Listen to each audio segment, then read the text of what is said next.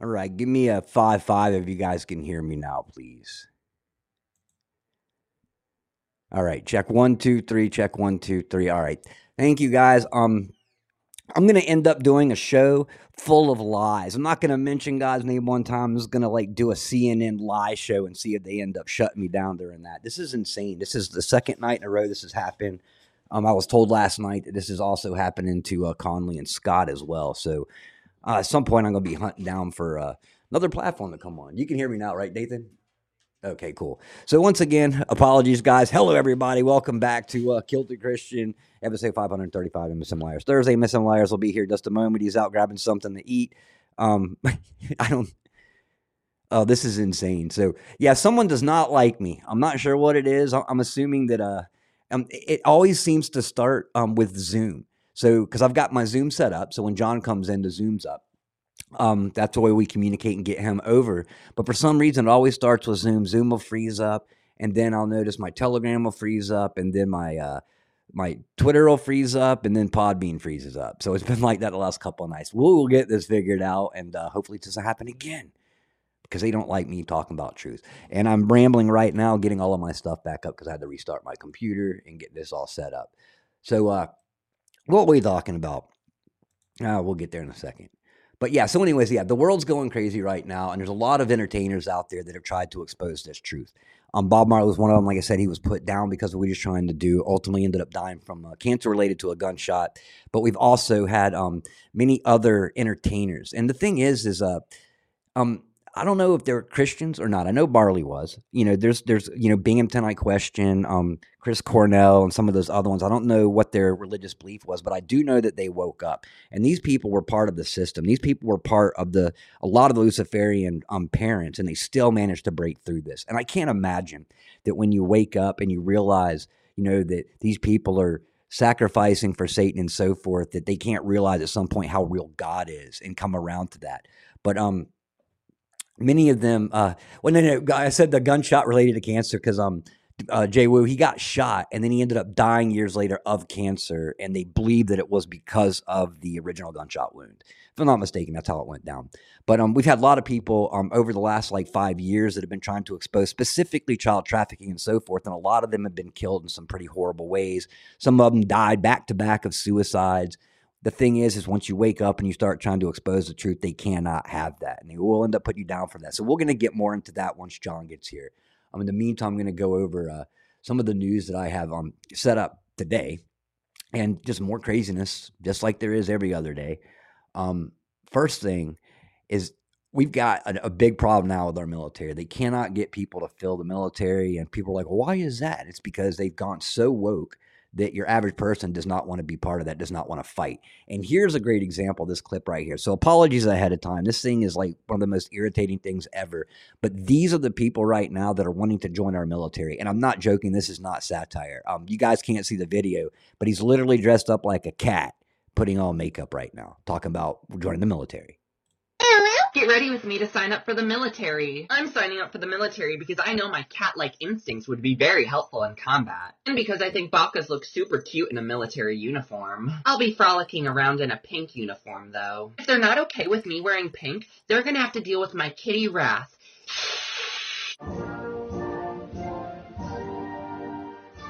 I'll be honest. I've been super lonely here in my kitten burrow, so I know a change of military scenery will do wonders to my kitty brain. I'm gonna be super nervous trying to sneak in my catnip because I heard it's banned in the military. What the heck? I don't care that it's banned, though. I need my catnip to be the best in combat because I'm here to serve and meow for this country. Yeah, and I'm not going to play any more of that because my ears hurt right now and I feel nauseous. But this right here is the problem that we've got in our world. And I'm not joking. This thing really is going to be joining the military. He's already signed the, the military papers, and and this right here is going to be what's fighting our wars, guys.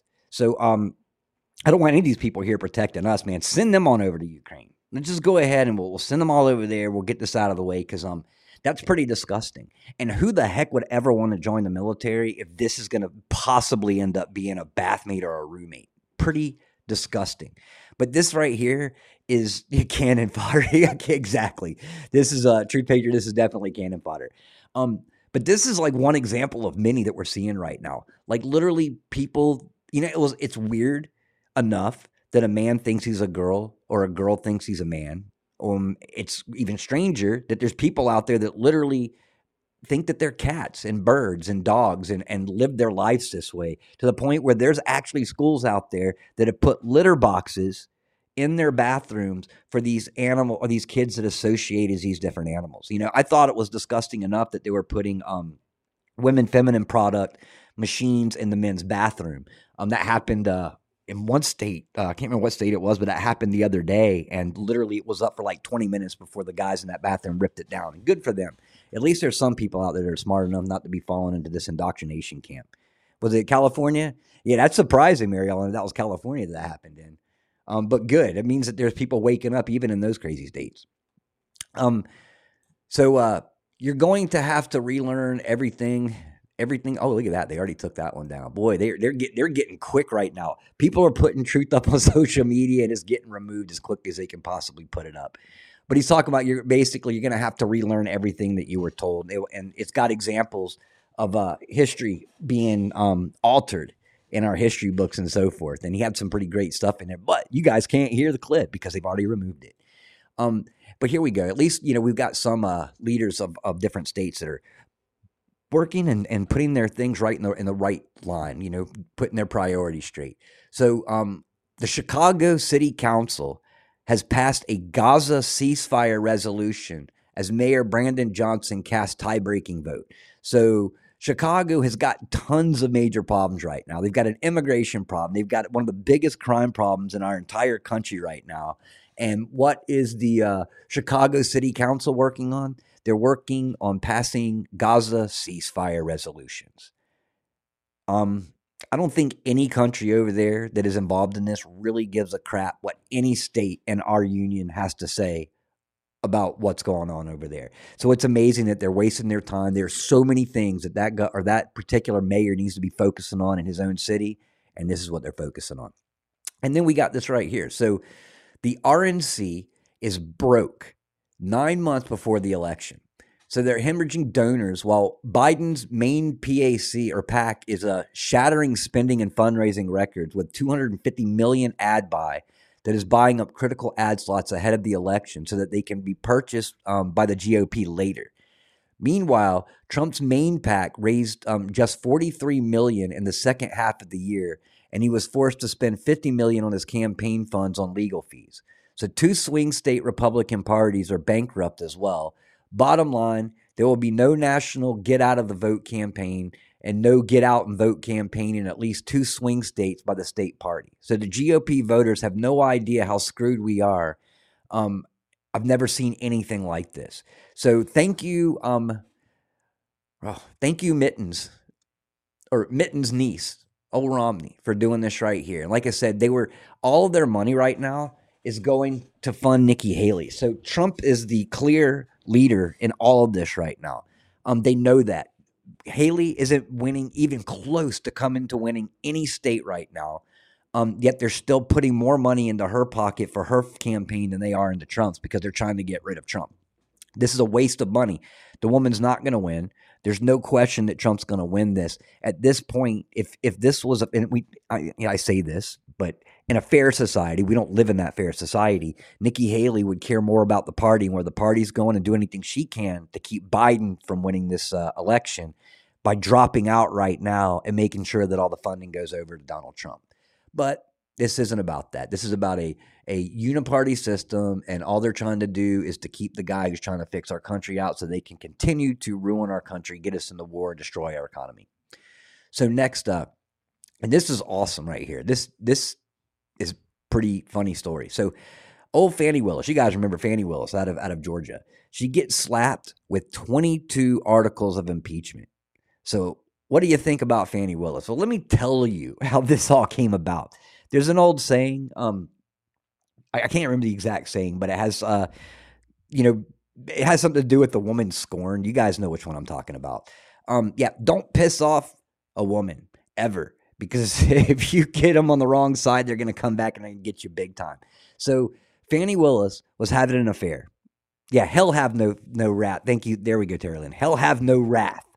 And uh, So in this particular thing, um, Fani Willis had an affair with an attorney that she ended up hiring and giving taxpayer dollars to to go after Trump, who had no business doing there, never been in any kind of uh, lawsuit or anything like this, um, and ultimately uh, ended up giving him lots of money. They were, they were, she was actually funding money they were using for vacations and other kind of stuff like that. So it turned out that the guy that she had an affair with was still married. They were in the middle of getting their divorce, um, and were in the middle of their divorce hearings. And this happened, uh, I think, two or three days ago. And the woman was so upset about all this that went down that she used her court date of the divorce to call all of these things in the record and bring all of the stuff that was against Fani Willis and her ex-husband as discovery in her own case. So they've been denying um, Trump being able to get his hands on a lot of this material. And she ended up uh, using her time in court to do this. So because she called all that stuff in, they had to bring all this stuff in the court because it proved, you know, what she was trying to prove in the case, and ultimately ended up backfiring big time on Fani Willis and her ex-husband. And now she is looking at twenty-two articles of impeachment because, uh, well, don't have an affair. Here's your first lesson right there, old Fani, but you got coming what's got coming. Justice is on the way. Um, next, we got a... Uh, more people that were committing crimes. Um, this there was a an incident this weekend where a bunch of immigrants beat the snot out of a couple of uh, law enforcement officers. So all of those immigrants, I think there was seven total. I think five um, had been caught, but they were all released. They were all let go. They were all. Um, I don't even think there was any bail that took place. Nonetheless, they're they're all out. Um, even given tickets to California um, after beating these people. So. And they all got on camera. They were being filmed and asked questions, and all these immigrants are flicking the cameras off. Like, they could care less about what they're doing here. They came here as criminals. They're going to stay criminals while they are here. But meanwhile, you guys remember the Penny guy, the Marine, that choked out a guy on a train who was threatening people. This guy's facing prison time. And all these guys right here who were criminals the moment they broke into our country, and then criminals again the moment they started beating our law enforcement, not to mention the reason that law enforcement came, they were doing crimes. Um, all these people just run around our country, zero problems. But there's a big um, repercussion that's going to be coming out of this. And what is that? They have lost the black vote. The black vote is gone. Democrats no longer have that because a lot of the black um, folks in, you know, the urban areas are waking up fast. They realize they're being replaced. And as and I've got multiple videos. Um, I, I would have played a couple for you, but this was like there was too many F-bombs to even say, sorry, guys, language alert. Um, but I understand that they're upset because you've got security out there who are watching over the immigrants in their hotels. They got their free money, free stay, and so forth. And then these uh, African Americans, the people of color or whatever that are living in that urban area are working forty hour plus jobs, barely making their rent, not being able to put gas in their cars. Then you've got some of the states like California and New York who are trying to create a gas tax, a daily gas tax. So basically, um, from what I read yesterday, it was something like fifteen dollars a day. So, so now you're going to be taxed to even drive your car in some of these cities. And think about the people that do this for a living, taxi drivers, Lyft, um, Uber, any of those things.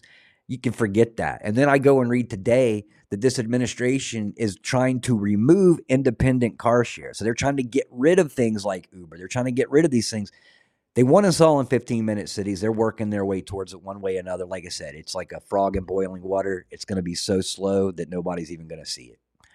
Um, and this is crazy too. So now you get it. Um, And I'm going to play this clip for you real quick. This is uh, Megyn Kelly. Was very, very upset. Has revealed that Moderna was very, very upset, among other things, about the fact that I said on this show that after I had gotten my third COVID shot, my booster, which you needed in order to operate in New York to do anything, um, I developed a positive on an autoimmune test that my general practitioner gave me. And then I had to go to a rheumatologist and all this stuff. I, I revealed it on the show.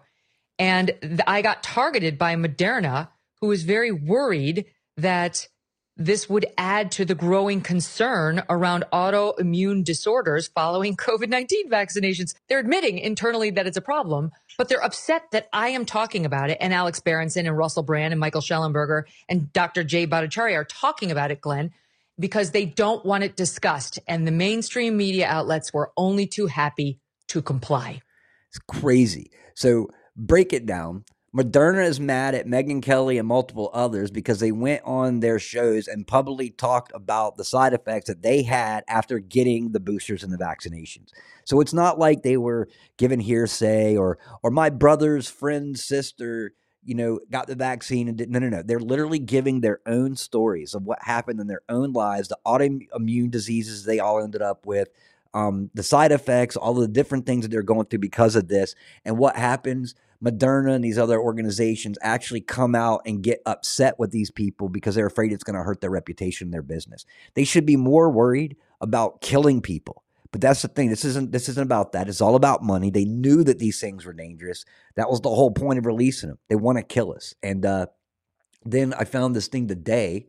Um, once again, Bill Gates is back into it. Um, so Bill Gates thinks a coming disease could kill thirty million people within six months.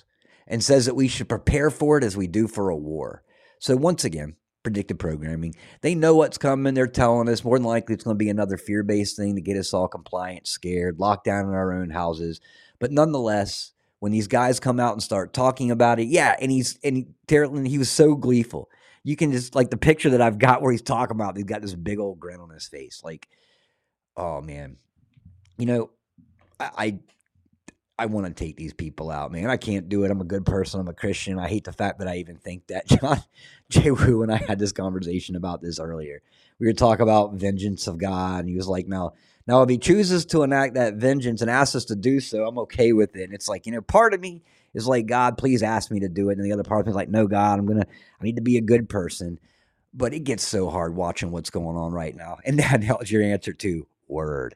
Um, I'm ready. I'm ready to go. Like I said, I'll do anything that God asks me to do. Um, I don't ever want to go to violence, but like, here's the problem. We're getting so close to this. We're, we're getting to the point where we don't have a choice any longer. They're trying to kill us in every way possible.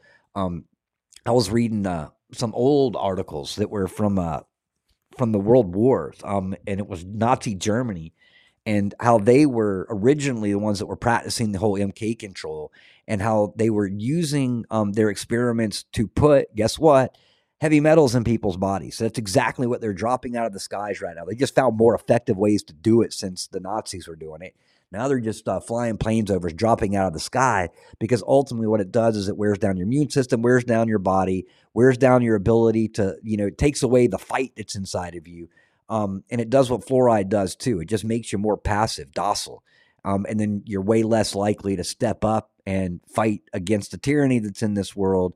Um, and it's also easier to basically wear people down and, and control them, mind control. It's easier to influence them through indoctrination and so forth. So that's one of the big reasons that they're putting all of this, uh, this crap out of the skies onto us, is to ultimately wear it down so that they can get away with what's coming, which all connects to five G. And we've talked about that many times in the past. Um, then we got uh, next, uh, incredible. So there have been many countries right now that have joined um, the European farmer and the taxis and uh, the big movement that they've got going on over right now. I'd say this is less of a protest and more, they keep calling it a protest, but this is straight up a revolution. They're shutting down the streets. They're literally um, taking heavy machinery out there and ripping the asphalt so that people can't use the streets.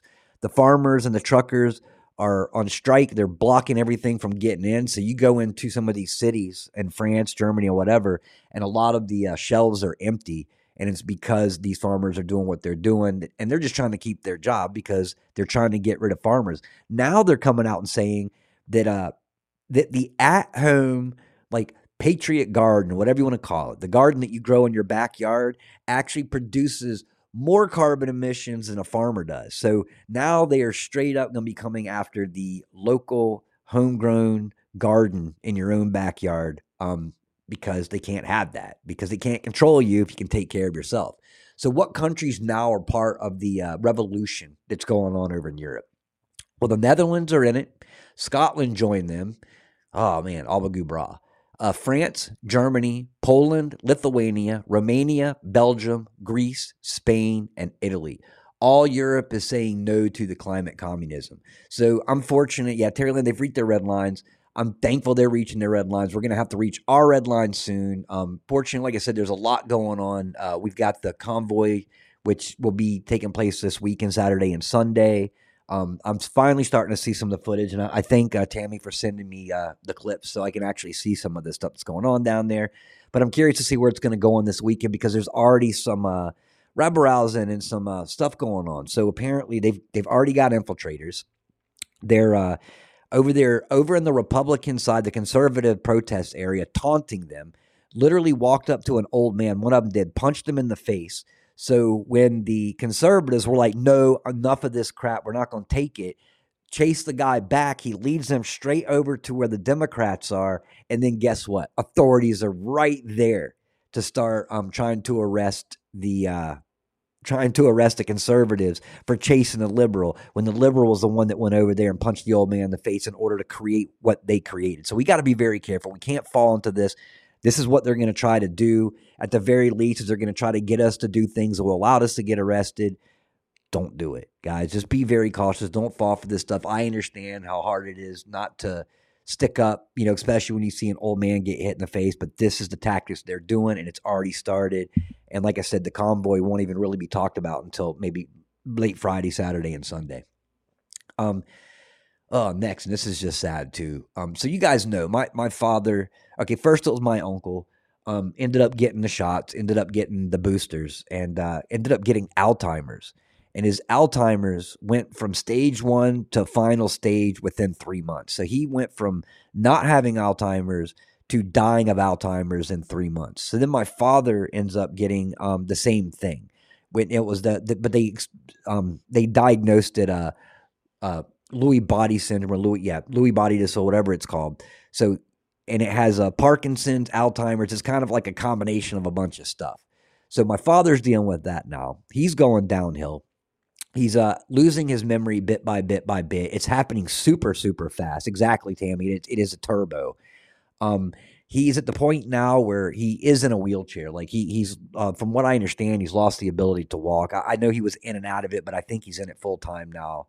Um, but he's going downhill pretty quick. But my father's in his seventies, you know, so he's a little bit older. This isn't out of the ordinary. It's still sad, but this is horrible. Hundreds of children are now being diagnosed around the world with childhood dementia. Um, specifically, it says it's a rare disease described as Alzheimer's mixed with Parkinson's. And the doctors are, quote, baffled. Well, doctors, I'm no doctor. I don't wear a fancy white coat on T V. But guess what? I know the answer to this. It's the vaccinations. All you have to do is venture back a couple of years and find out, when did this start? How about that? That's not how scientists do their business. They they go through, they figure out when something started, they find out where this happened in the world and start doing their research and then coming to the conclusion of what it is. Well, we know what it is. It was the jabs. And all this started just a couple of years ago. All because of these vaccinations. And now children, children are dealing with what they call Alzheimer's mixed with Parkinson's, which is exactly what my dad had, which is exactly what my uncle died of. And now we're probably going to end up seeing, because we're we're at the five-year point. We we said that we would probably see a lot of the uh, side effects and a lot of the deaths and, and illnesses coming on within about five years after the shot was administered. And we are reaching that point right now. So sadly, we're probably going to see a whole lot more of this, and I'm sure we'll be talking about it. Uh, next is, uh, so you guys know about January sixth. You may have heard about it. Um, a bunch of patriots went over there and did what we had the right to do. They called it an insurrection. Some they were asked uh, into the uh, into the house by officers of the law in there, maybe taking some pictures, some old people taking some selfies. Not a big deal. They tried to make it seem like it was the most horrific thing that ever happened in this country, but not a big deal. But all these people have been facing um, jail time. So we've even got, uh, we even had the the shaman, the if you guys remember the, the old shaman in there that ended up with like forty-one months or something in jail, and he served his time and he's out. So you also may remember um, a sex video that was filmed and live streamed from the Senate building. Um, yeah, so the Senate sex tape is what they called it, and Capitol Police are declining to press charges. So um, Photos of yourself inside of the people's house, bad. Um, pornographic gay sex tapes in Senate, okay.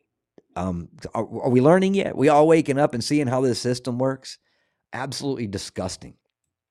Um, then we got, uh, like, what the heck is going on is what Elon Musk asked. So one hundred fifty Democrats voted against a bill that will deport illegals that are caught driving while drunk and also um, that are committing uh, Social Security fraud. So one hundred fifty Democrats voted against this, basically saying no. If they get into a D I uh, or, you know, a drinking and driving incident, they should be able to stay right here in our country with no repercussions, no arrest, no nothing, not even sent back to where they came from. one hundred fifty Democrats voted for this. Unbelievable. What would happen if you or I uh, were caught riding a bicycle after we drank a pint? We'd probably end up in jail for a D U I. Um, but these guys, okay, because these guys, I can't tell you how many instances I've read where these people have actually killed people. But once again, they get um, they get all the freedoms that we're supposed to have and more, because I never, boy, they're, they're taking care of them one hundred percent. Um, next, uh, crying Israeli diplomat son, nineteen, intentionally ran over a Florida cop with a motorcycle. And he's going to be avoiding charges due to his dad's immunity lawyer. Um, man, so once again, um, as long as you are not an American citizen, you can pretty much get away with whatever you want to. If you're an American citizen, um, I wouldn't even look at somebody funny because you'll probably end up spending life in prison. Yeah, immunity to the, it was, uh, I guess his dad was a dignitary or something like that. So because of who he is, the son is not going to be facing any charges for running over somebody on purpose. So it was like, like I said, it wasn't even an accident. Um, it's, uh, was it, um, Israeli, um, or no, it was an Israeli diplomat son intentionally ran over the Florida officer with a motorcycle and will be avoiding these things, like I said, because of who his father was. So more disgusting stuff. Um, I like what this girl's got to say right here. This is a little bit longer to play this video. Um, I think we can all relate to this. That's why I'm playing this. Um, and I'm right here with her. Um, I'm tired. They're tired. We're all tired of everything that's happening in this country right now. And it's wearing us down. Listen to her. I'm, I am tired. I'm tired, like emotionally tired, not physically tired so much, but emotionally I'm just wrecked. I'm, I'm done. I'm tired. I fell into the algorithm on, on social media where they're talking about how the now have to pay in federal taxes by the thousands of dollars, by the way. Federal taxes, kids who, who claim zero, no dependents, have never had to pay in at all in their whole life uh, because they did everything right to make sure that they got the maximum refund, to make sure that they never had to pay in. They're getting tax bills this year back for like two and three thousand dollars. And I'm I'm tired. I did not authorize our tax dollars to go to Ukraine by the billions. I never authorized our tax dollars, your tax dollars, my tax dollars to go to Israel. I did not authorize my tax dollars to go to Iran every year for humanitarian purposes. I did not authorize my tax dollars to pay for a bag of cocaine, which is sitting in the White House. I did not authorize my tax dollars so that the press secretary can get up there in a suit that probably costs more than your latest car. I did not authorize my tax dollars to be spent on any of this. Why is that not a thing? Why are we not talking about that? Can somebody help me understand why that's not being taken into consideration by fucking anybody? Nobody asked us where we wanted our tax money to go. And they're like, oh, well, that's why you have local representatives calling. What is my local representative going to do? Not a goddamn thing. Not a goddamn thing. How many times have you reached out to your local representative to either be ignored or to get some kind of bullshit auto reply? Because I have. Just to have them stand up on the floor of Congress and spout about a bunch of bullshit that doesn't even matter and doesn't going to affect you in the first place. I am tired. I am tired. I am tired of the censorship and the shadow banning. I'm tired. And we've gotten a lot better and we've come a lot further. But I'm tired for no reason. For no reason. I'm tired of writing the community guidelines just to have my shit taken down anyway, and I'm tired.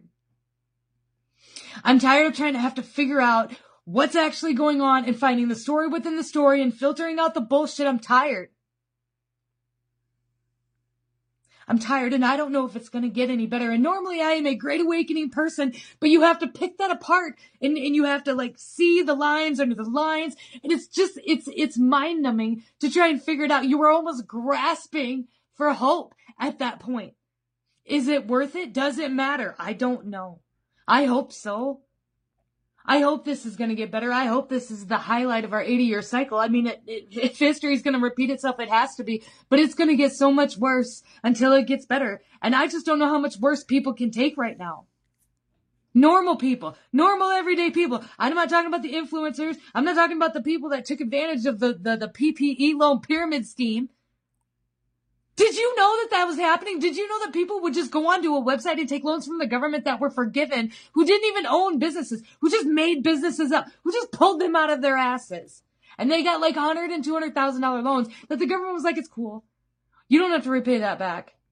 They're going to come after them now. That's what they say, but I haven't seen anybody actually held accountable. Maybe they are. I don't know, and I'm tired. I am tired of getting screwed by a bunch of, of crooks and a bunch of... of government people.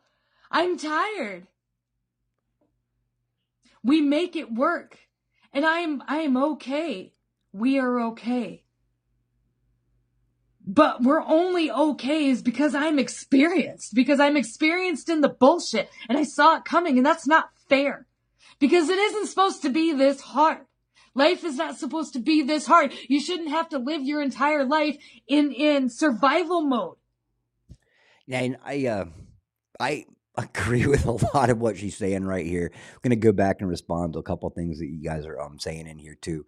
Like we're, we are so worn out, Terry Lynn. This, I mean, we're all so tired.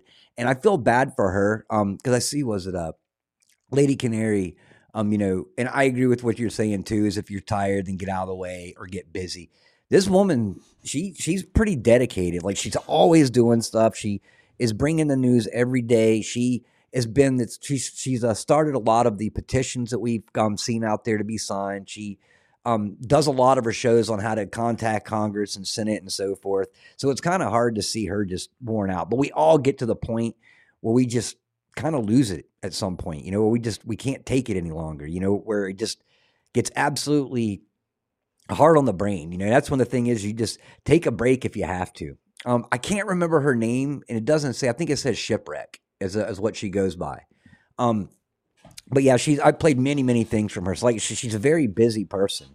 Um, and I just, like I said, but we all get to this point. Now, I also agree, and I, I can't remember, I lost who said it. Um, but I always, there, there's days that I have to vent, but I'll never come on and vent like this on social media. I'll do it in front of a mirror, or I'll make Nathan sit down there and, and like humor me while I vent for a little bit. We all have to do that. Um, I try not to do that too publicly.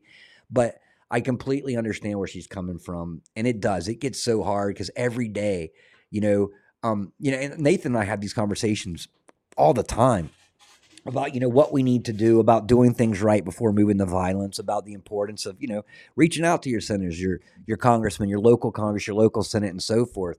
But then she brings up a good point. Is it like, how often do they respond? I can't tell you how many times I've written emails, letters, um, phone calls, and I'll get an answer machine. I won't ever hear back from an email. Or if I ever do, it'll be like, we received your email. You know, no response to like what was in it, or we're taking care of it. Thank you so much for sending this. Like none of that stuff. Um, you know, so it does. It gets it, it gets a little hard on the soul, and it does wear you down. But we can't stop the battle. That's the thing, is if you get to the point like she is, walk away for a couple of days. It's A-okay. God, everyone will understand. Take a small little break. Go to your best buddy, your mom, your friend. Vent a little bit. Regenerate.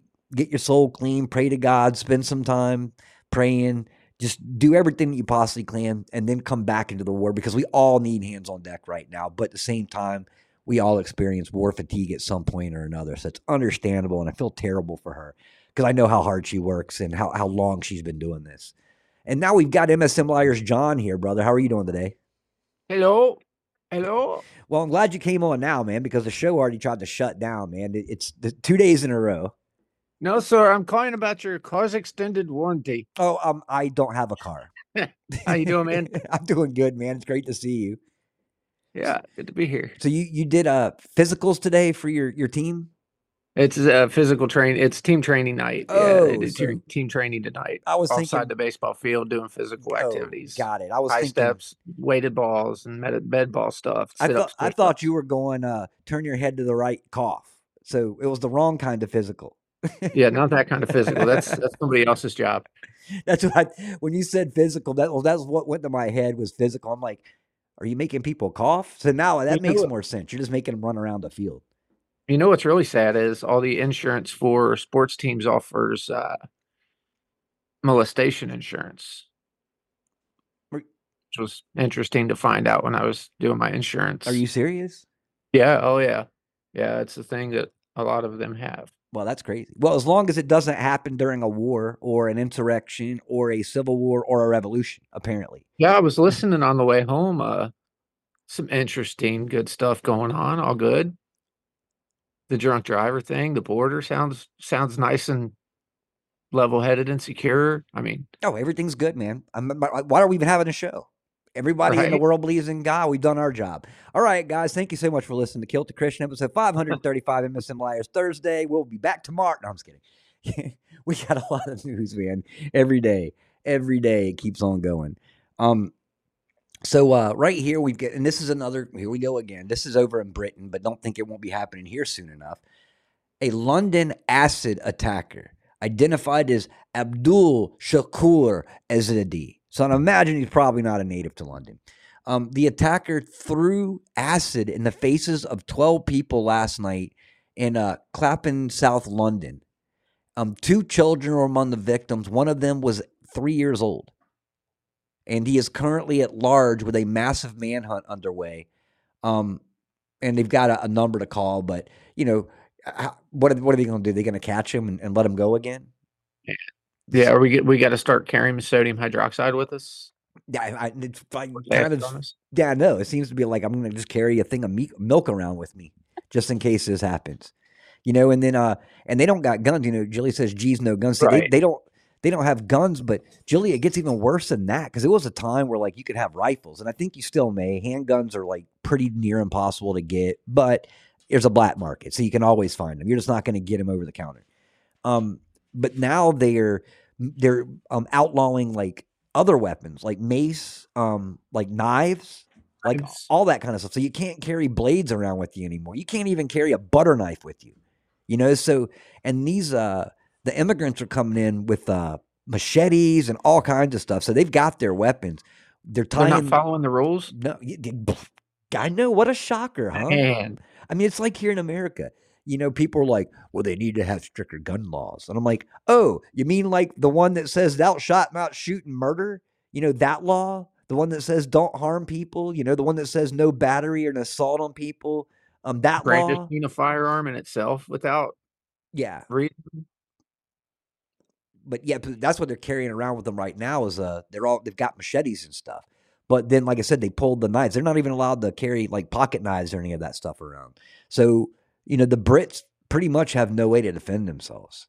Um, behind the scenes here in the States, they're uh, trying to mess with our Second Amendment laws as well by um, banning private gun sales.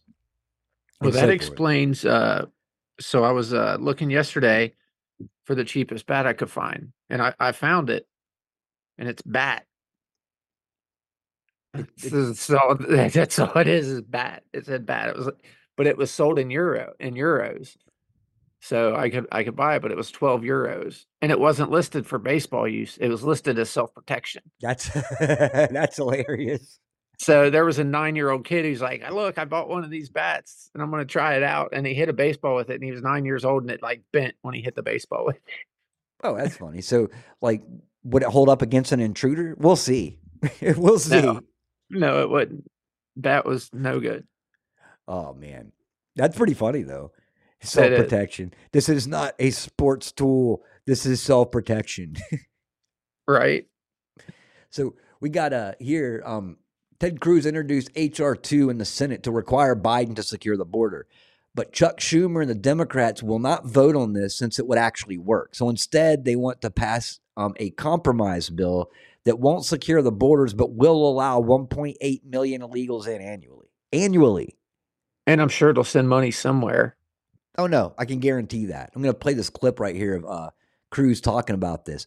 But once again, let's chatter, more spider. Let's get some stuff done. I'm so tired of hearing these people talk. Let's do something. Same thing with our, our speaker right now. They come out there and they're like, and I'm so upset. And this is ridiculous. And, and but nothing ever gets done. I would rather yeah. hear no talk. I would rather think that nothing is going on and then something get done than you guys try to make us think that something's going on and nothing gets done. Well, the idiots on Twitter that buy into the um, dichotomy and the paragon, paradigm still of R and D, they're all over it. Oh, it's all the Republicans' fault for not signing a bipartisan bill. Oh, I know. And I'm going to actually um, talk some of the, a little um, annual thing of where what has happened in the Biden administration since he came in dealing with this border here in a moment.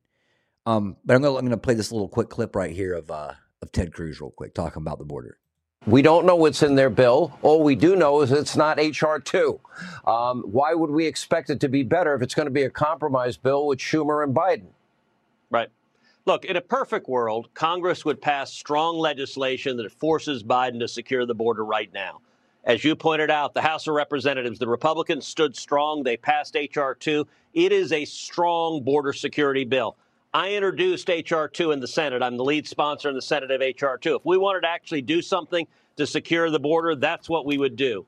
Unfortunately, this bill that's being discussed in the Senate, it's not H R two, because Chuck Schumer and the Democrats said, no, no, no, we don't want to do that. That would actually work, so that's off the table.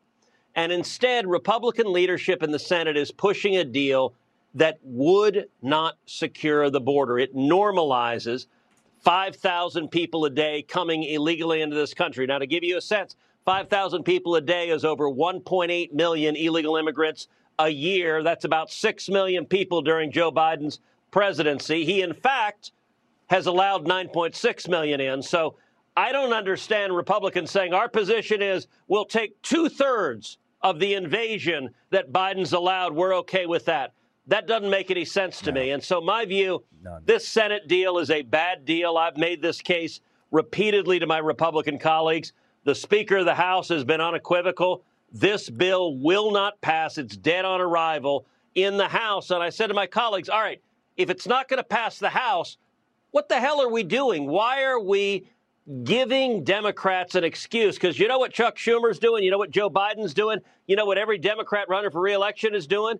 They're saying, well, gosh, we would have secured the border, but the Republicans yep. won't pass our bogus bill that does nothing to secure the border. That's exactly one hundred percent what they are doing. As a matter of fact, they literally accused Trump of doing this, saying that Trump was the one that um, told the Republicans to stand down and not passing these bills so that Trump could use this, um, this topic going forward in the election. Um, I don't, I don't see that coming out of Trump's mouth. Um, Trump is wanting this place closed as badly as we do. I'm, I'm, I, I think so. And, uh, in the Texas room I'm in, there's a lot of people not happy with Cruz and him, even though he's saying what he's saying. That's what I'm saying. It's, it's he says what he's saying all the time. And he's been saying it for ten years. For a long time and nothing ever gets done. It, it's no different than, uh, Marjorie Taylor Greene. So right now they're, they're like, I'm putting forward a censor, a bill to censor Ilhan Omar. Okay, look, forget the censor, the censor stuff. I am so tired of censor. Censor doesn't mean crap. You know what uh-huh. I'm saying? It's like, okay, you got the slap on the hand. You got to, here's your hour detention. Now you're welcome back. That's basically what a censor is. Um, right. So, so now like Marjorie Taylor Greene is trying to act like a badass. I'm coming out here. I'm going to censor um, Ilhan Omar. Well, here's the thing. Why, why is it five years later that you're doing this? This woman's been a terrorist since she got into office. And, and, and I'll tell you why, because her um, campaign cycle has officially moved into the next stage, which is why she's coming out and putting this censoring on so that she can start getting more donations pushing towards her cause. This, she doesn't care. You know what I'm saying? It's a dog and pony show all the time. It, it, it always is. Because look, it's not a matter of censor. I don't even care. Matter of fact, she said censor. I'm like, pfft. I don't care. Julie, exactly. Kabuki theater. Um, you know, we, we need Kentucky to de- censored Mitch McConnell. I know. Nothing. nothing. We need nothing. De- we need a deporter. We need to unnaturalize her. we need, you know, while, while we're at it, man, we should deport McConnell too. Get get rid of Turtle, man. Just throw Turtle in the ocean and be like that way. There's an island. I mean, we we need an we we could repurpose Epstein Island and just drop all the criminals there to fend for themselves. Yeah, for all times. We'd have to make sure we shut down all the submarine bays and flight uh, the ability to fly in and out of there, but you no, know, leave them on an island. No, exactly. You know, and the thing is, is there's just so much talk, so much talk. Um, Mary Allin, she says, "I'm sick of Republicans." I am too. I despise the Democrats. You know what I'm saying? But the Republicans, I'm I'm starting to just despise a little bit worse, because at least that's one thing that I got to give credit is uh it, it reminds me of an old saying. It was an old movie called Be Cool. If you guys remember Be Cool with John Travolta, and there was a comment in there where you know they were, you know, he he was saying you know there, there's um more honor in being a a criminal. There's more honor in being a suit or a mafia guy than there is being a producer in Hollywood. And he, and they were like, well, how is that? He goes, because when you're dealing with the mafia, you know you're dealing with the mafia. You right. know what I'm saying? When you're dealing with Hollywood, they don't pretend to be the mafia. At least the mafia doesn't pretend to be anything but what they are. And it's kind of how the Democrats are at this point. Is the Democrats, they don't hide the fact that they're just a bunch of tyrannical, skeezy, evil people. You know what I'm they saying? Don't. They just they live up to who they are. The the Republicans are a little worse, because they're just as skeezy, they're just as tyrannical, they're just as evil, but they do it behind a mask, and they pretend right. to be the, the ones that are on your side. So they just it makes them a thousand times worse in my case, or in, in my opinion. It does. I mean, the masks in Hollywood have fallen off largely, I think. Oh yeah, big time. But you got to expect it from them. It's a bunch of actors. They're liars professionally for a living. That's literally what they get paid to do. You're right. They are paid liars. You get paid to lie and pretend they're somebody they're not. So, yeah, yeah Kitty to Karen, I'm I'm really disliking politics. I've, I I just I despise both sides. I just like I said, Jesus, please please come back, please, pretty please. I know you're coming back soon. I just I'm I'm impatient. Sorry, Father. Um, so then we got Democrat Representative Pramila Jayapal. Probably the most difficult thing to look at in the face in, in all of our all of our government. Man, this woman, oh, oh, she she's pretty horrific. It's um, a comparable to Lori Lightfoot. I think those two. I don't know, man. It's it is a toss up, man. Yeah, it's a tough one. It's a tough one between Pr- Pramila Jayapal and Beetlejuice. I'm not sure which one of them is less attractive, man. But neither one of them, I can't, I can't look either one of them in the face. Um, nor would I want to. But so she came out today. And uh, is trying to uh, is saying um, she begs everyone to stop referring to illegal aliens as illegals. And I will I will stop calling illegal aliens illegals the moment that they come in here illegally. The moment that you come in here and do it the right way, you do your studies, you swear your oath into our country, you get naturalized. I, I won't call you an illegal alien. I promise. I but, won't do it now. I might. Instead, use criminal invader. Yeah, criminal invader. That works too. That I works think that's, too. That's that might be a more fitting description of what's happening. And I'm going to go with D J Pupasa here. We'll just call them terrorists. I like that one too. It's basically what they are. Um, but yeah. you know, so at this point, you know, I think that we should stop referring to the sky as blue. Maybe we should stop referring to the moon as round. You well, know? They keep I mean, spraying the sky enough to where we could refer to it as white. Yeah, that's a very good point. We could start calling it white. So let's just change the, the wording of absolutely everything. Um, from here on out, uh, the sky is no longer blue. It's uh, all white. And uh, well, man no longer means penis, so what are you going to do? What is that? I said man no longer means penis, so what are you going to do? Not anymore, man. You can be, at this point, man, you can be a Sorry, fox, guys. A dog, a cat. You weren't here for the very first clip that I played tonight of the guy that was joined the military dressed up like a cat putting on makeup saying that the military needs him as long as he can have his catnip. Front line, baby. Front line. I know I would have been so happy if that was a satire, but it wasn't. Um, it's sad. So, and then here we go with this too. See, once again, two guys filmed gay porn video in the Senate hearing room, no charges. And then the Christian man who decapitated that Satan statue in Iowa. You guys remember that? Yeah. He's charged with a hate crime. They have charged him with a hate crime. So, okay, how many statues got beheaded, torn down, ripped down, removed, um, that were conservative or, you know, American-based statues? None of them got in any trouble whatsoever. Um, well, but, they, but the Christian man who rips apart a very poorly built satanic shrine gets a hate crime. The irony of it all is Satan calls for evil acts. So how can it be a hate crime against somebody that calls for hate constantly and it's hate? I know. Wouldn't that be a, by Satan's uh, standards, wouldn't that be a love crime? That would be, exactly. That's what I mean. Yeah, it just makes... It's it's the the ironies of that thinking is beyond me. Oh, I know. It, the thing is, though, is that, like, they literally get away. We we just had a whole bunch of people who were arrested for praying outside of an abortion clinic. Yeah, I saw that. And then literally the next day, you got five immigrants that beat the crap out of a police officer that are let go with no bail. I mean, th this everything is just so backwards right now. I mean, I don't, man, I don't want to go to war. I don't want to go to war, man. But every day I wake up, I'm like, man, we were getting closer and closer. They're going to pull us into it one way or the other. Yeah. Like, yeah. Just like you were saying with that kid that attacked that old man and then got chased.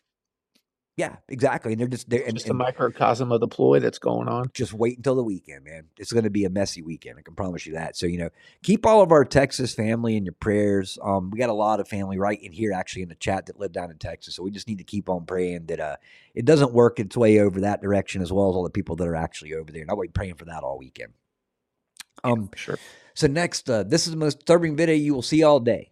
This is director for High Tops, an L G B T Q group who brings queer theory into schools, says that most critical time to get in the classroom are grades five to eight so that we can catch the kids as they're starting puberty. That's right. The most critical time to be there is grades five through eight because you want to catch kids when they're starting puberty because that's the time in which identity formation is central to their lives. However, early intervention is key. So we actually are designing a kindergarten through grade two curriculum this summer. And I will tell you, one of the most rewarding experiences, Nikki, uh, we were in a local school system in an elementary school, and uh, we were in grades three, four, and five. And after we were there, um, five students went to the principal's office and came out. So we are really intentionally going into younger and younger grades. Intentionally. Man, see, like, they don't even hide it anymore. They don't even hide it. Mary Ellen, demonic. Exactly. one hundred percent demonic. It um, makes me want to find out how many times you can hit an object with a cue ball inside of a sock before the cue ball breaks. Or, or soap. There we go. Like, how hard do you have to hit it? And how often do you have to hit it before that cue ball explodes in that sock? Yeah, we'll do it all military style with, with soap. That's how they used to do it today. Soap in a sock, and you just get beat. And it leaves a little bruise, but... doesn't show you what the, what what you got hit with. Yep, I don't know, man. I want to be want to be a good person and not think crazy thoughts, man. But then you you see these videos like this, and and they're intentionally coming after the kids. Like I said, intentionally hitting them up at puberty because that's when they develop their identity. Identity. What, what do you mean identity? What were you doing before you hit puberty? Were, did you know you were a boy before you hit puberty? Because I did. I, right. I I wasn't attracted to girls yet, but I was playing with G I Joe figures. And then eventually when I grew up a little bit more, once again, before I hit puberty and I got my first B B gun, I took my G I Joe guys and started blowing them up with fireworks and, oh, yeah, and B B guns. It's another, I still do that. Yeah, it's a very, another very doodly thing to do. So like I said, all before puberty, I knew exactly where I was going. I knew, I knew that I was a, a guy. Um, well, what you, what you said there brings up an interesting question that somebody had called me and asked me about yesterday because they were concerned that uh, final lawsuit against somebody that had done them wrong was would be considered revenge biblically versus anything else. And I, you know, I, I, my opinion of it is it's not because it's the justice system that we instituted among men to handle affairs like that. And if you willingly enter into that contract and you don't abide by your terms, the recourse for that is legal action and lawsuits. It's it's the way our system's set up, and it's the way we've kind of all agreed to do it. Granted, it's taken completely out of context and done illegally now and unlawfully. I won't say illegally; they do it legally, but they don't do it lawfully. No. And uh, I think a lawful way to do things is more godlike than necessarily their legal way of doing things. I don't think that's revenge. I think that's justice. And I think I think you got to differentiate between the two a lot of times. If somebody's going after a kid, See, that's, that's not revenge to me to go after them. It's justice. It's I, you giving up your right to protection under divinity and under the law, and you are going down because of it. You know, I'm not going to lie. I'm going to be very, very candid. I'm going to be very open with all of you. Um, you know, we, we are all sinners. And this is probably one of my greatest sins that I deal with on a daily basis. And I have to talk to God and like, God, you know, please work in my heart. Please help me through this, because I do. I see stuff like this. I see the trafficking stuff. I see all the stuff that's going on in the world. And I get pretty, pretty angry about it. You know what I'm saying? Not like um, I'm going around and yelling at everybody and, you know, but, but I get to the point where I do think, I'm like, man, gosh, if somebody would just come along and take these idiots out, we wouldn't have this. You know what I'm saying? I don't want to think like this any longer. We're you supposed know? to get angry about it. There's a time for anger. There's a time for love, a time for peace, a time for war. I mean, it says, it tells us there's a time for all of these emotions. And, you know, I've said it on your show before, a good man isn't a harmless man. A good man is a dangerous man that can control himself. Yeah. It's what, that's uh, what, what, yeah, exactly. That's what, um, you know, the, a peaceful man isn't one that, that sits around and doesn't do anything. A peaceful man is the one that's able to control and not just run around and do everything that they want to do. And, and that's the thing though, is that I do, I, I, I, I know the difference between the anger and the righteous anger. And I know that the reason that I'm getting upset is because of the innocence. And it's not that I want to go out and harm anybody. It's more about the fact that I'm tired of seeing people get harmed themselves. Right. Um, you know, but I still, but I, I run back and forth. You know, this is one thing that, that's, that makes it, that that's difficult about being a follower of Christ is, um, we still have to deal with the flesh. We still have to deal with these random fleshy thoughts that we have down here. And I don't want to feel that way. I don't want to see these things and get so angry that I got to go look at a wall and count to ten, you know what I'm saying? But, um, It, it gets, it wears on the soul. Just like a video that I played earlier, just get so tired of everything that you're seeing day in and day out. Um, and it's only because we don't want to see this abomination that's taking place, especially with the children, um, specifically. And that's one of the things, like I said, there's a lot that I can just be like, oh man, that's disgusting.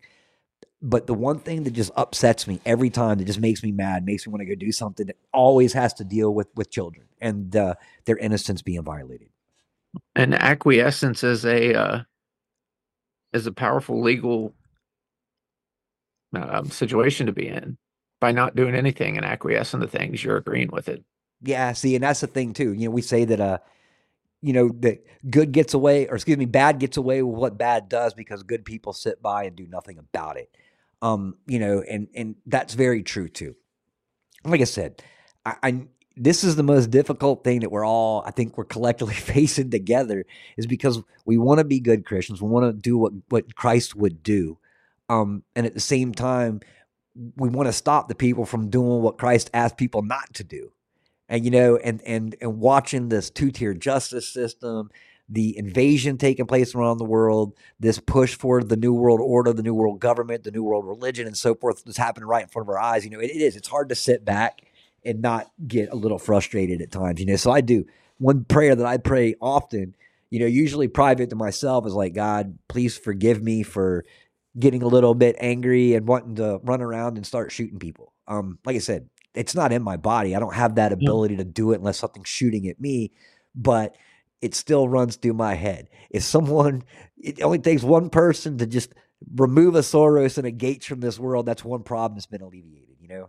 Um, right. Yeah, I always pray that uh, that he steals my sword until it's needed, and if it's needed, he gives me the strength of David to fight the way David did. Yeah, exactly, and you know that's what um, fearless, ruthless, and without ceasing until the enemy is completely wiped out. Yeah. So, yeah, we're gonna steal our swords, but I think most of us are in that place where okay, if once it's drawn, it's drawn. Yeah.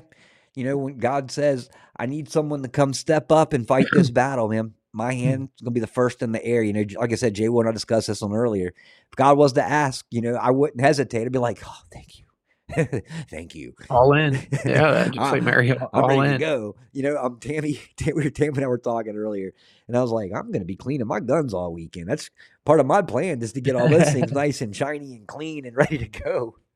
Um, so now we got a, you know, more more uh, facts that are coming out about vaccinations and so forth. So since mid twenty twenty-one, um, seventy percent of embalmers report finding strange blood clots um, within all the autopsies that they're doing. So that's not a big surprise. We've been talking about that for a while, but I didn't realize that the numbers were that high, seventy percent. Yeah, that's really high. Yeah. And that's not seventy percent of people that had autopsies. That's seventy percent of the people doing the autopsies. You know what I'm saying? So how many of their, well, I don't know if they'd be patients or not, but, um, you know, where, where did they find these blood clots in? How many of the deceased did not have autopsies? Yeah, the deceased. Right. Yeah, pretty sure they're not patients any longer. Right. They they lost their patience, just like I did like four or five years ago. Um, so three Mexicans were arrested in Illinois for recruiting other illegals to commit retail theft in order to receive fake I Ds. four hundred eighty-one fake I Ds were recovered, including social security cards, green cards, driver's licenses. forty grams of suspected methamphetamine was also found. Biden's open border is leading to crimes all over the country and putting Americans' lives in danger everywhere. So I went through and was uh, looking at the states that are now supporting Texas around our country. You realize that of all the states that are supporting um, Texas, that are coming through and standing by Texas, none of them are the sanctuary cities. The of ones, course not. Yeah, the ones who are dealing with this the most are the ones that aren't standing by. The ones that are out there not only dealing with it, but complaining about it, um, aren't supporting Texas in this whole deal. Yeah. In our but, stupid state with our stupid governor. Yeah, exactly. And we're an eighty percent red state. Yeah. Easily. And, and mm. you know, uh, Great Papa Steve said, doesn't surprise me. And it doesn't surprise me either. Um, So this is really long, um, and I'm only going to play like a quick little part so we can discuss this. So childcare, which is already sky high, is about to get more expensive with um, the corporate takeovers that are coming. So listen to this. care dot com's annual childcare State of the Union has been released, and the results are staggering, showing that for the first time in history, childcare costs are predicted to increase to between twenty-five thousand dollars and thirty-six thousand dollars per child per year in many major metro areas. And that means that costs have increased by thirty-five to forty-six percent in the wow. last couple years. Now, that has a whole bunch of publications saying that childcare is in chaos. But what if I told you childcare isn't in chaos? That this was the eventuality of a carefully crafted series of executed actions by a group of private equity firms and megacorps that had collectively gotten together and bought up childcare chains quietly from all across the United States over the last decade, while paying lobbyists to carefully steer the ship to exactly where they are. And they're getting ready to cash in big with your children's lives and futures in their hands. Yeah, and it has nothing to do with money. You know what this has to do with? Destroying God's children. Period. Right. This has been, it all started, you know, we, we talked about this a while back during the whole feminist push. People were like, oh, well, I, you know, the women were like, I need to stand with the women. The men were like, well, I definitely don't want to stand against this because then they're going to look at me like a bigot. You know what I'm saying? So everyone got on board with this. Um, then the women went out into the workplace, which was the whole plan to begin with. And they're like, okay, cool. Now let's raise the price of everything. Now the women That's are, now the women are stuck in the workplace. No choice, because you got to have two people supporting a family in order to survive. Back in the day, Papa went to work every single day. Got to uh, could afford to get his kids clothes, get them fed, pay for the house, go on a vacation, own a car, all that stuff. While Mom was at home doing, in my opinion, the most difficult job that there is, and that's taking care of the kids at home. Um, you know, major, major credit. They they've convinced the women that, well, unless you're out working in the workplace, you're not making anything of your life, when ultimately the stay-at-home mother is making the most of her life and also making the most of her kids' lives, making them responsible members of this society. Um, so they went through, destroyed the nuclear family, and here they are now finishing it off. So what happened? Um, now Mom and Dad are at the point where chances are Mom has to work during the day, Dad has to work at night, because someone's got to stay home and watch the kids, right? Um, you know, so now Mom and Dad aren't, they're never get to see one another. They don't really get to go on vacation. They are both out there working, but it's still less affordable than it was back in the day when Pa used to work and Mom stayed at home. Um, so they're never going to get out of this hole. Um, and then eventually Mom and Dad end up getting divorced because they don't get to spend Mom and Dad quality time together. Um, they don't get to go on their dates and do um, friendly, sweet Mom and Dad things. They end up uh, finding somebody else at the workplace that they're working at. You end up with infidelity, on and on and on. All this stuff right here was ultimately created to destroy the nuclear family. Um, and then they went through and found other ways to produce children by cloning them and by creating them themselves on little petri dishes. Um, but you're not getting the full God child because God's the only one that can create souls. I don't care how good of a scientist you are. You're never going to be able to create a soul. In my opinion, um, that's one of the reasons that they're, uh, that they're pushing this whole CERN thing, collecting what they call dark matter, which in my opinion are probably like fallen angels that are sitting over there in another dimension. Since the clones that they make can't have souls, they utilize these, quote, By cyborg bodies or whatever, the clones that they're making. And I think that they're probably hosting the demons inside of these things. Like, I know that's a little far out there, but um, maybe five years ago, you'd have been like, you're crazy. But today you probably agree with me. I don't disagree. Okay. Let me unpack some of that. Yeah. I'm going to go back to, yes, the nuclear family thing and health and the, the childcare thing. And I have experience with that because when my kids were younger, I worked at night and Sean worked during the day. Um, we still managed to get to see each other.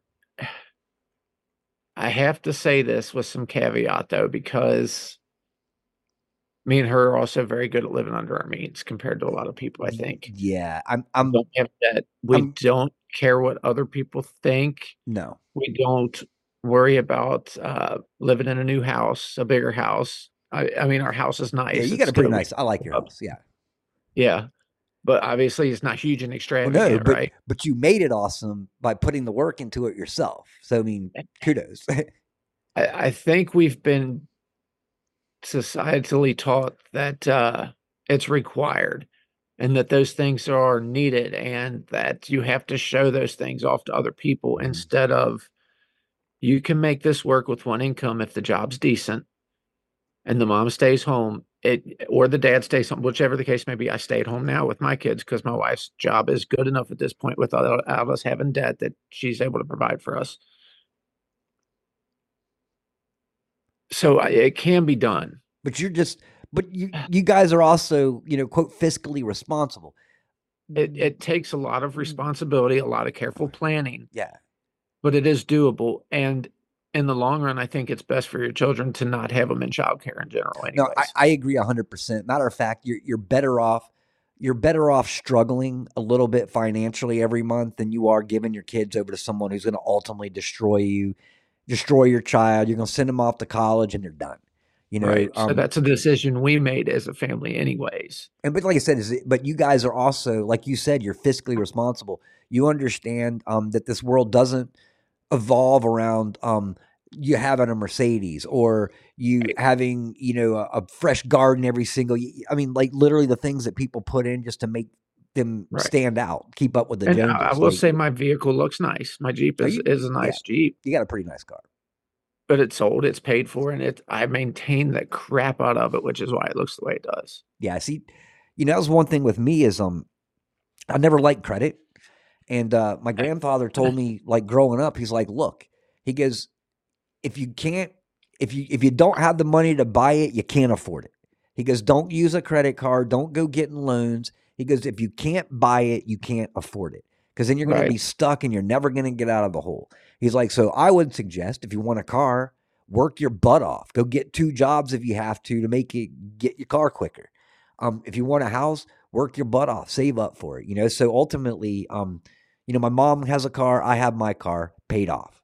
We didn't no no loans, nothing. We we paid those off um, as soon as we could.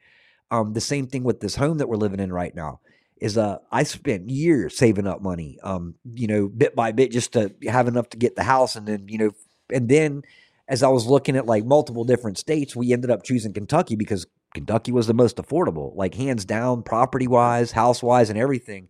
Um, but now. You know, it was it uncomfortable during the process of saving up, absolutely, man. I was like eating ramen noodles and, you know what I'm saying? Like literally doing the bare minimum. Um, but now we're so thankful, because there's an article that I came across today that says that ninety point nine percent of Americans cannot afford housing right now. So and like seventy percent live paycheck to paycheck, yeah. and sixty percent live on credit cards. It's and the credit cards and living paycheck to paycheck becomes unbearable and unsustainable, because eventually the debt is going to outweigh the amount of money you're bringing in.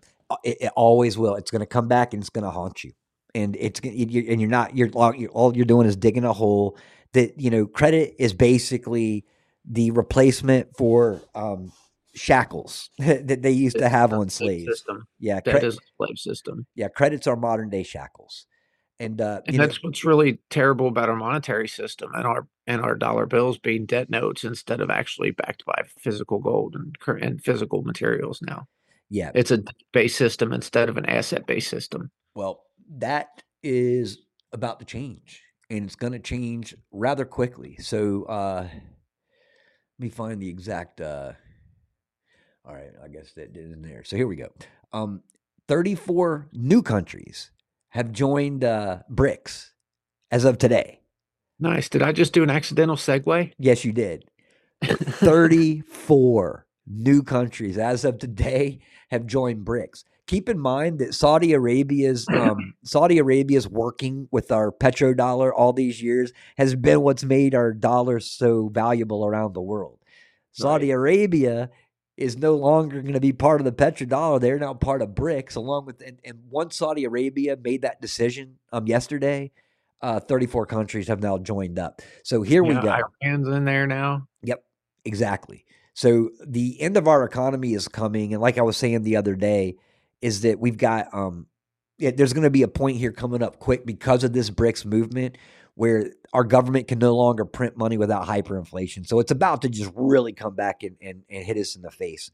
And it is. And the only way back to normal is going to be by an asset-backed currency. And the only way to do that is to go through the dismantling of the Federal Reserve System. So, but it needs to happen anyway. So I'm not definitely, people, but it has to happen. Yeah. You know, but there's some of my mom's worried, you know, cause she's like, well, what about money in the bank? And I'm like, well, if the dollar, it's not like, uh, you know, the Depression where our banks didn't have the money, you know what I'm saying? Like, this is a financial collapse. This is the, the dollar that we base everything off of is collapsed. So it wouldn't matter if that money's sitting under your mattress at home or if it's sitting in the bank account, it's still worth the same. Right. Yeah. The actual private entity that is in charge of that has failed. Yeah, exactly. You know, so, um, you know, at this point, you know, I know Nathan keeps his eyes on the market, um, you know, definitely with, with like precious metals and stuff like that, especially, um, you know, cause that's the way, if you want to gauge what's happening in this world, the best it's watching gold and it's watching silver. Um, it is. Especially with silver more than gold, even because gold's pretty high anyway, just like thousand plus per ounce right now. Um, the key is keeping your eye on silver. And once silver starts jumping up and catching up with gold, that is the point where you really need to start paying attention to what's happening in the economy. Well, it's been artificially ratioed. Um, historically, it's one sixtieth the value of gold is silver. And right now, it's it's sitting at about one six hundredth the value of gold. Okay, so um, Snow Ezra says right now gold is two thousand sixty-three dollars per ounce. So that's pretty Yeah, good. When I graduated high school in nineteen ninety-four, it was three hundred dollars per ounce. Yeah. And that's what I collect. I, I I collect silver.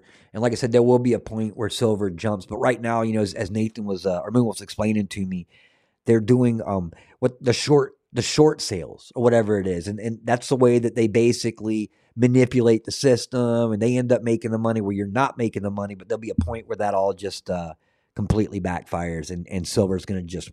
It's going to skyrocket. And I'd imagine um, that's going to be coming here quick, sooner than later. Uh, and then next uh, we got, um, and we've been talking about this one as well. Um, Pentagon insider admits that most U F O sightings are, in fact, secret military crafts.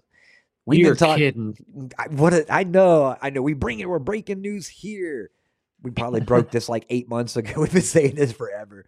Um, so a senior, a senior Pentagon official has admitted that most U F O sightings in America are of, quote, top secret military crafts that are being hidden from the public. I mean, I do think that's one of the reasons why nobody cared that the administration, the, the war machine didn't care that the administration left all those weapons and equipment in Afghanistan. Yeah, they're like, pfft. They have something that would annihilate that in they're moments. Like, what's an F fifteen compared to a T R three B? And right. that's what, and, and the thing, the crazy part is the T R three B is what we know exists. You know, right. and and you, you can ooh. you can find the blueprints for those on military dot com and, and other, you know, and other and actual government um sites right. where they, they talk about the blueprints of the uh, T R three B, the little triangle ships that are run off of uh Mercury. Mercury. It's a Mercury based yeah. anti-gravity system. Yeah, anti-gravity basically um those things fly it, from what I understand, if this was correct, the guy that said that the T R three Bs can go from here to Mars and back in like a day. If from what here to the saying. moon and back in fifteen, or from pole to pole in fifteen minutes. Yeah, I know pole to pole because they actually they they had that a couple of years ago, but it was seventeen seconds. It was that weird flash that went from that went from uh, Antarctica all the way up to the North Pole, and it was like seventeen seconds. Seconds, and yeah, yeah. it's crazy. Yeah, that is, it's maybe fifteen minutes to the moon and back. Yeah, that's that's insane though, man. These things are yeah, they're pretty darn quick. It'd be and like you the, don't feel it. It'd be the like pilot, the, feel it. No, no, not at all, because it's a centripetal force, so they're basically sitting in the center of the force, so it's not affecting right. them at all. And it's the equivalent. Someone explained it to me. It'd be like uh, it'd be like taking um, a fifty caliber rifle. If you were to fire a fifty cal into a swimming pool, the bullet would be destroyed the moment that it hit that water. Matter of fact, you're you're more successful shooting a nine millimeter into um, water than a fifty cal because the velocity will rip the bullet into pieces. Um, Makes me wonder about them hitting a plane midair or something. Yeah, exactly. But in this case, what he was saying is, so picture something firing a hard pressured air into the water and then immediately firing that fifty cal. The fifty cal bullet's going to fire the is going to follow the pocket that the air created. So that's ultimately kind of like how the T R three Bs work, is that right. it pushes pressure and everything around it to where it's it's can go as fast there's as it no wants resistance to. Right yeah there's like yeah. zero resistance. That's pretty neat. Um we'll see. Yeah, I saw the movie Contact Suski. That was a, that was a good one. So mm, yeah. I'm curious to see, because I've seen I have seen um T R three Bs with my own eyes, so I know that they exist. I've seen them um because remember in, in uh Texas yeah, we had the uh the Tesla towers, and on multiple occasions driving um to go work for the stars, I would see it. And the electricity, it's weird because it goes up, and usually like lightning, you only see when it comes down. This you can see firing up, but it had no thunder, no sound or anything like that to it. But every time it would go up, um, when the light would go into the sky, into the clouds, it would light the clouds up, and you could see the little triangle shapes like yeah, in the clouds. I, that thing's down in Texas. I drove by that thing on the way to your house. Oh, yeah. Yeah, yeah, there's, there's, I thought it was pretty cool. Yeah, there's two or three of them now in Texas. I know um, I used to ride by the one in Dallas all the time. So, um, and finally, before we get into prayer tonight, um, this is uh, only in Biden's America, and we need to impeach this man, but it'll never happen. Even even uh, um, McConnell came out today saying, oh, we don't need to impeach him. The guy was literally hoping to impeach Trump, and he's like, oh, we don't need to impeach Biden. He hasn't done anything wrong. So, twenty twenty campaign, Biden says, I promise to reverse all Trump's border security policies. I know you guys remember that. twenty twenty-one, President Biden comes into office and says, I just reversed all of Trump's border security policies. Like literally within the first like couple of days he goes in. Um, and then finally, twenty twenty-four campaign, Biden says, why won't Republicans help me secure the border? And that was what we were saying earlier. That's exactly what they're doing, is they're putting these these mm-hmm. unsignable bills through so they can come back and blame it on the Republicans for not doing it, when ultimately the Republicans are like, I don't want to let more immigrants in, and I certainly don't want to give amnesty to the ones that are here. You know, right. So more money to Ukraine. Let's let's give some more money to Ukraine in there too. Or more money to Ukraine. They even tried to come out today and say that Trump was siding with uh, continuing to give money to Ukraine. And I'm like, no. No, no, no, no, no, no. Trump's like, I'm going to stop giving money to U N and the E U, and I'm going to stop giving money to, to this and that and that. Like, he's not going to give money to Ukraine. Like, he's over all these wars. But once again, they're they're going to keep pushing the lies out. Um, this is my mom and I were talking about earlier. I'm like, we're at the point, because you think about this for a second. Before we go to prayer, we'll, we'll talk about this real quick. So um, Biden supposedly got eighty million votes last time, right, when he, when he quote, quote, won president, okay? That's more votes, first off, than Biden, or than, than Obama got, who was way more popular than Biden, and more votes than any single president has ever gotten before in history, okay? Um, I know none of us believe that whatsoever, okay? I don't believe it whatsoever. But here's the thing, is that right now, unlike last time, there are so many forward, open, outward Trump supporters that they're not going to be able to fake the eighty billion vote this time without people going, wait a minute, how did we get three or how did we get five hundred million votes and we only got three hundred fifty million people? It's going to, th- this is where they're heading right now. But this is also why you're watching everything right now, from the courts that they're putting Trump through to these civil trials, to the ballot removals. Um, they are desperate. They know that they're not going to be able to, quote, traditionally cheat the way that they have. So they're having to pre-cheat in order to figure something out. So the further that Trump gets along, because like I said, everything backfires. Nothing, right. nothing is sticking to Trump, man. He is Teflon Don, without question. And it's going to be a matter of them reducing the overall vote totals too. Yeah. Because like you're saying, we can't have four hundred fifty million people vote in a country of three hundred seventy million people. And twenty-five, thirty percent of those people are children too. Yeah. So it's not like population equals vote totals. You know, and then Osuski says, all the extra vote will be um, put the population over one hundred percent. Not to mention like how many, you know, states where they have more voters than they've got people living in the state. Um, they're, they're, the big thing now is that our eyes are open. Our eyes are always open, but there's a lot more eyes open. Your your average citizen's eyes are open now too, so they're not going to be able to do what they had, what they could have before. So this is the, the scariest part we've ever been in, is where desperation leads. Right. We we said it before. There will not be a twenty twenty-four election. Something will happen before then. It'll be martial law, lockdown, war. I don't know what it's going to ultimately end up being, but nonetheless, it's coming because, um, as my mother said today, and she's one hundred percent right, this is it. This is do or die. If Trump yeah. loses, the country's over. If Trump wins, we still have a chance that the country's over, but at least it's in a better place. You know what I'm saying? Because she's, she's where I am. She doesn't know who to trust any longer. But she does know this, that if Trump loses, it's done. The world's over. Not not our country, the world. Right. So yeah, pretty much. And, they, like, and if he does, it might be a burn it down and roll the ashes moment. Yep, it, it may be. And like I said, though, is unfortunately, like I said, I, I just, I, I feel bad for, I, many reasons that I feel bad for the people that, that haven't found Christ yet. But one reason today is the fact is that Christ is the one that calms me down. At least I've got a place to go. When I get frustrated, when I get angry at what's going on, at least I've got a place to go. And even just talking to him makes me feel better. So just imagine the people that don't have a Jesus to talk to. Well, they all have a Jesus to talk to, but the ones that choose not to have a Jesus to talk to. Right. Damn, I don't I don't want to live in that world. But anyways, um, so we are at the end of the show, man. It went by quick again, man. What is it with you and Thursdays, man? The show's like, poof. I know you well, came in a little late too. You did, you did come in a little late, but still flew by. It might be a trending thing on Thursdays for a little while. We got games starting. Oh, that's all right, man. Like I said, we'll, we'll happily work around uh, your schedule. Um, I, I was even talking about that with a Truth Patriot. He's like, how's that going to work with his schedule? I said, we won't make it work. So right. even hey, even the show's there if anybody ever wants to come on and speak in my place. And yeah, I mean, even if, if there's you know a day where you can't do a Thursday, we can you know always switch you up during the week because I know everybody loves hearing from you. Well, that's cool. Yeah, I appreciate it. I love being here with you guys. Sorry I missed the intros for everybody. Love you all though. Everybody's glad that you're here, man. As am I.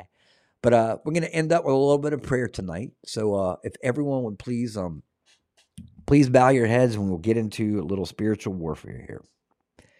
Heavenly Father, I want to thank you again for another day. Dear Lord, I ask that you please continue to bless little Red as she's recuperating from her eye surgery. Things are looking really, really good there.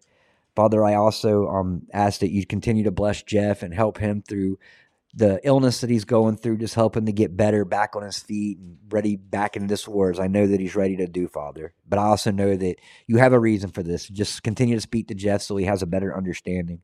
I also asked, Father, that you bless Pastor Dan. Um, I'm not sure exactly what the issue that he's going through right now. I, I didn't. He didn't want to make it public, but Father, you know what he needs prayer for. So I ask that you reach out to him, bless him, bless his family, and help them go to the hardships that they're going through right now. Father, uh, I got this uh, urgent prayer request earlier from uh, Laura Lee. So, Father, I'm going to read this, and I just ask that you please just bless the people that need this. Laura Lee called and um, asked for all immediately to start into prayer for uh, Vivian Sierra, a mother and a newborn that was not allowed to leave the hospital with the mother because she didn't have an address. Someone by the name of Ashley was on bended knee this morning and actually reached out um, but didn't say much. Ashley is a longtime Bard's follower and was at both Bard's Fest in Missouri and Kentucky.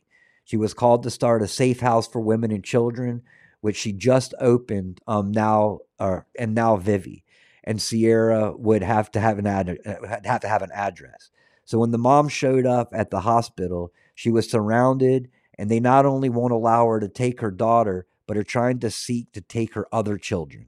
It was a fast phone conversation with Laura Lee, and I may not have all the details messed up, but God knows what needs to be prayed for. So, Father, I ask that you just bless us.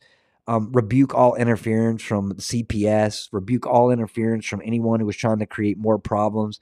And dear Lord, I ask that you don't just watch after her and what she needs, dear Lord, but all the people around this country and the world that are going through similar situations. Father, we know and you know what's best for these children. We know as parents what we need to do for our children, but our government thinks that they have all the answers and they're trying to take those privileges and those rights away from us, dear Lord. So give us the strength, Father, to resist the tyranny that's happening in this world, to stand up against the evil that are trying to ruin and take over these children's lives, the ones that are pushing these children into sex changes and going at their parents who are watching out for their children in a Christian way. Father, we've got some trials and tribulations that we're going through, and I know that these things come into our lives for a reason. But, Father, I just ask that you help us all to get through this the best that we possibly can. Allow us to learn and seek the lessons that are coming from this, but make a difference in this world. Father, we have done everything in your will that we've needed to do. We have stepped up and done things the lawful way. We have turned our cheek just like you've asked us to, but many of us, Father, are starting to get worn down. We're starting to get tired, irritable, righteous anger. So, Father, if we step over the line, I ask you, Lord, that you just forgive us and, and set us back on that right track to do things in your will, dear Lord, not following the flesh that we need, dear Lord, not following the anger of the evil and the tyranny that's in this world. Let's do things right. Let's do things your way. Father, the time for turning the cheek looks like it's getting to the point where we are, as, as Jay Wu says, we're out of cheeks. Dear Lord, continue to bless us. Let us be calm. Let us do things right. But dear Lord, if it comes time to throw the rocks, if it comes time to pull the sword, don't let us hesitate. Dear Lord, we don't want to go to violence. We don't want to go to war. We want to do things the right way. We want to fight like an angel, not like a demon. So continue to give us calmness, dear Lord. Remove all the fear, the anxiety, the stress from our lives, dear Lord.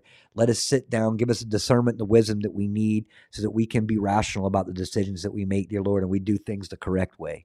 We have to make a big change in the world, dear Lord, but we don't want to be pulled into their devious ways when we need to focus on the ways that you have asked us to do.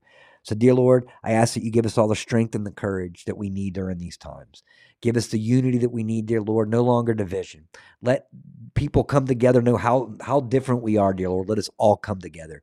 Let us all find you and seek you in our hearts, dear Lord, working in our lives to build a stronger, more defined foundation in the relationship that we have with you, dear Lord, and also help others to find that same thing. Dear Lord, you worked in our lives and you got us to where we are today, and I thought that was impossible, especially in my life, dear Lord, but you loved us all. You love us all with all of your heart, and you always have faith and hope that we can get through this, dear Lord, and it all comes from you. We can't do anything ourselves, dear Lord. You are the ones that give us the ability, the power, and the motivation to do all that we do in our lives. So thank you for loving us enough to bring us to this point, but also let us have the love and the patience with others, dear Lord, so that they can get to the same point that we are as well. We got a lot of work to do, dear Lord. We have a lot of people to protect, the innocence, the values of this world, dear Lord, and to protect the ideologies and our spiritual beliefs that we have, dear Lord, as they try to remove it. Dear Lord, let us stand by our Bibles. Let us stand by our faith. Let us stand by you to the end. As others turn their backs, let us just become stronger. Let us be willing to serve you in any way that you need us to, dear Lord, without fear or without hesitation. But dear Lord, thank you for bringing this family together so we have one another to rely on, to lean on during these times, dear Lord, because we are all your children and we all have the most important thing in common, and that is you.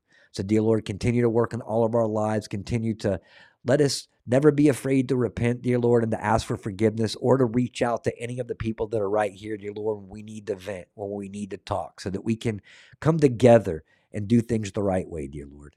But we love you with all of our hearts, and we thank you for everything in this world that you blessed us with. Thank you for today, dear Lord. And if you bless us with a day tomorrow, let us utilize every second that we have to make every second count, and to not only work in our own lives, to become better people, to become better followers of Christ, but to help others do the same. In Jesus Christ's name and our Heavenly Father's name we pray. Amen. Amen. I'll tell you, man, prayer, I, prayer, I thank you. Yeah, I, I I read that that prayer request earlier. A couple people sent it to me. Um, it breaks my heart, man. You know, there's some good people out there. We've got immigrants that are coming in this country illegally with no I D, with no nothing, getting away with absolutely everything. And then you got people right here in our own country that simply just don't have a home, and they get their children taken away from them. They don't have anybody reaching out to help. It's absolutely heartbreaking. Um, but this is more of a reason that we need to stand up and, and make a change in this world. Like I said, God, God's going to bring us home at some point, but he doesn't want us just sitting back and doing nothing. He's got some work for us all to do. So, right. you know, like I said, don't let this, this, these kind of situations make you angry and run around and just start bombing everything. But embrace that righteous anger and step up to do something. Like I said, this is this is what our job is as Christians. It's not just to sit back and turn the other cheek. Sometimes turning the other cheek doesn't happen. As Jay Wu said, "I'm running out of cheeks." Right? I was actually well, pretty well so many. Yeah, exactly. I only got two. Well, no, I got four technically, huh? Yeah, I got four. Um, but John, brother, I love you very much. Uh, I appreciate you coming on tonight. I know that you're busy. Um, and, and I certainly appreciate all that you're doing with the kids, man, because uh, you are doing what we're saying that we need to do. You know, you're stepping up, and it doesn't have to be going out and stopping the tyranny. Sometimes it's as simple as blocking the tyranny off with giving those kids something more righteous to focus on. And that's exactly what you're doing, you know, so God bless you, man. What's beyond that this year? I'm building a philosophy into these kids this year. Nice. Beautiful. See, I'm certain that's what it's all about. Attitude and excellence, or building excellence and attitude, selflessness, and teamwork. Exactly. That's what beast. That's what it's going to mean for them to be a beast. Awesome. One of these days, I'm going to I'm going to memorize that. Building excellence, in attitude, selflessness, and teamwork. Awesome. Well, man, um, like I said, we anytime that you get into the point where you're not sure if you'll be able to make it on Thursday or not, let me know. I'm in the week, man. We'll happily move you on around. We'll get you in here um, anytime. Like I said, I just love having you on the show. Always a great conversation. I'm thankful for you, brother. Yeah, I'd love to be here. Thank you for having me. Absolutely. And uh, have a beautiful weekend. I'm sure we'll, we'll be talking throughout the weekend, man, but just have a good weekend. Anyway. Just spend some time with the family. Get out there, hit the batting cages again. I know it made you feel good. Oh, yeah. True Patriot, man. I don't get True Patriot on anyways. Matter of fact, True Patriot, I'll probably bring you on one night with me and John. That, that show He'll talk. Up. He'll talk. Oh, no, I talk to him. I talk to him every, at least twice a week. I, I love that, man. Matter of fact, uh, I, I had owed him a conversation, and I've been having to work the last couple of nights. So I reached out to him directly after the show last night for a, quote, quick phone call um, oh, before yeah. I got to work. And uh, him and I ended up having one of the, the biggest, like, rabbit hole scriptural conversations that lasted a good while. Um, you know, I was like, I got to get to work, man. But, man, what a great conversation. I appreciate um, that. I miss the late night ones with people, too, because I used to be up till three, four in the morning, and I got too much to do during the day now, and I can't stay. I can't make it past midnight if I'm lucky. Well, I'm loving it now because I'm getting to bed at five in the morning instead of seven. Oh, nice. Shaved a couple hours. Yeah, during this show, I get to go a little bit, yeah, a little bit further. I'm going to reach out and talk to Everin tomorrow and see if uh, Everin wants to pop back on here at some point. Good yeah, that'd be nice. It'd be good to hear from him. Yeah, I know everybody's. I know everybody misses him and, and looking forward to hearing from him. He, uh, he had to take a little hiatus. Um, the same reason that we all do at some point. You know, you just gotta walk away, take a little, um, take a little break from everything. And Jilly Everin's doing great. Um, he's doing really good. Like I said, he just needed to to kind of take a little bit of a break for a little bit. Um, you know, kind of regroup. Exactly, Tammy. And uh, he's regrouping. The family's doing well. Um, we talked about him coming back on, on the show. Uh, we've been having some good conversations, but it was good to be able to catch up with him because he did. He took a, a probably about a six month break. I hadn't talked to him since May until about a week ago. So I don't blame him at all. I have my moments where I'm just like, I'm going to throw my phone away and delete all my apps. Yeah, exactly. On the other day, so exactly. Well, he will. Yeah, he, he is doing better. I'll keep you guys updated with the conversation we talked on tomorrow, and uh, he will be coming on the show. Um, if not him, just him, um, him and his family, because I know that uh, I know that Little Bear and uh, all the rest of them. Z wants to come on here as well, so that'd be really, really awesome. So. Yeah. Well, anyways, brother, thanks again. Um, I'll catch up with you over this weekend for sure, man, and just enjoy your time. Um, and all of you out here, thank you so much for all that you do. I love y'all very, very much, and uh, I love all the conversation that you bring. Like I said, here we, we, there's so much news going over. We're going to get back into a little bit of scripture tomorrow evening. I'm going to be talking about the woman in the well. Um, it's pretty cool. I read that story multiple times, but it's amazing when you read something what you don't catch. And uh, I found some... I call them Easter eggs. They weren't really Easter eggs, but uh, they, they're just these little hidden jewels, I think, that are in there that are just, there's so many more lessons than we ever see. And that's the great thing is that no matter how many times you read a book or, or a verse or anything like that, you end up finding something new when you go back and read it again. So it'll be a, a lovely conversation. I didn't that? know Helen Keller was a socialist until I was like forty years old. What's that? I didn't know Helen Keller was a socialist until I was like forty years old. Well, I am a... forty-nine years old, and I'm learning that today. Well, there we go, guys. We'll end with a little lesson. That's right. Helen Keller, socialist. Guys, I love y'all very, very much. I want to thank you so much for listening to Kilted Christian, episode five thirty-five, M S M Liars, Thursday. We'll be back tomorrow for episode five thirty-six, The Woman in the Well. Going to be a great conversation. In the meantime, guys, I love you much, and I'll leave you with this. Oh, say can you see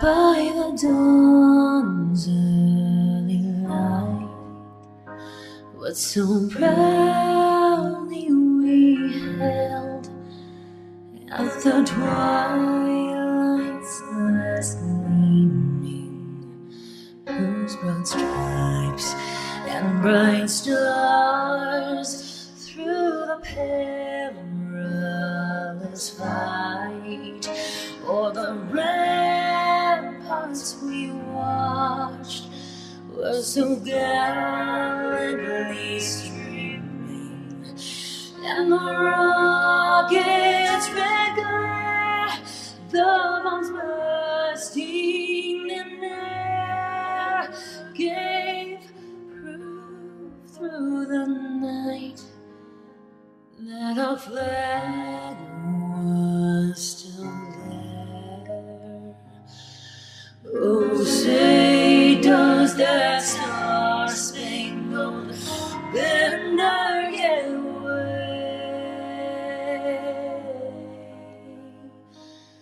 o'er the land of the free and the